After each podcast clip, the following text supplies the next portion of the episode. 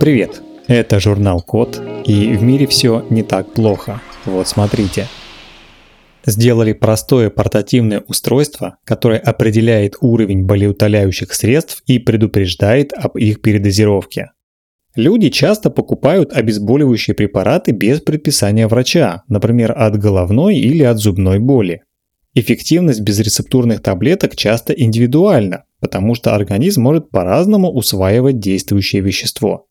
Конкретных рекомендаций по приему обычно нет или им не следуют, а поступают очень просто. Если первая таблетка не помогла, то выпивают вторую.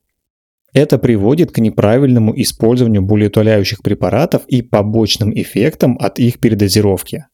Например, один из популярных безрецептурных анальгетиков – это парацетамол, которым также сбивают повышенную температуру. В больших количествах его действующее вещество может вызвать печеночную недостаточность и другие осложнения. Около двух третей передозировок с таким исходом оказываются случайными, потому что людям сложно понимать, сколько таблеток можно принять без вреда для здоровья. Так вот, исследователи Университета Сан-Паулу в Бразилии придумали недорогое портативное устройство, которое определяет уровень этого вещества в образце слюны и помогает избежать передозировки. Для этого датчики устройства производят электрический ток, величина которого зависит от концентрации парацетамола в слюне и его действующего вещества.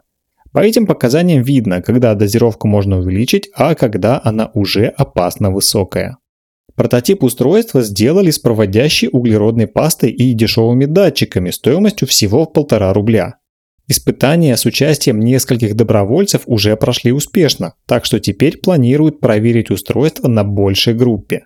Такое устройство поможет людям отслеживать прием парацетамола в реальном времени, снижая риск передозировки. К примеру, в США ежегодно происходит около 60 тысяч госпитализаций из-за случайного приема слишком большого количества таких таблеток. По России такой статистики нет, но в 2021 году было продано 48,5 миллионов пачек парацетамола. Есть о чем задуматься. На этом все. Спасибо за внимание. Заходите на сайт thecode.media и подписывайтесь на нас в социальных сетях. С вами был Михаил Полянин.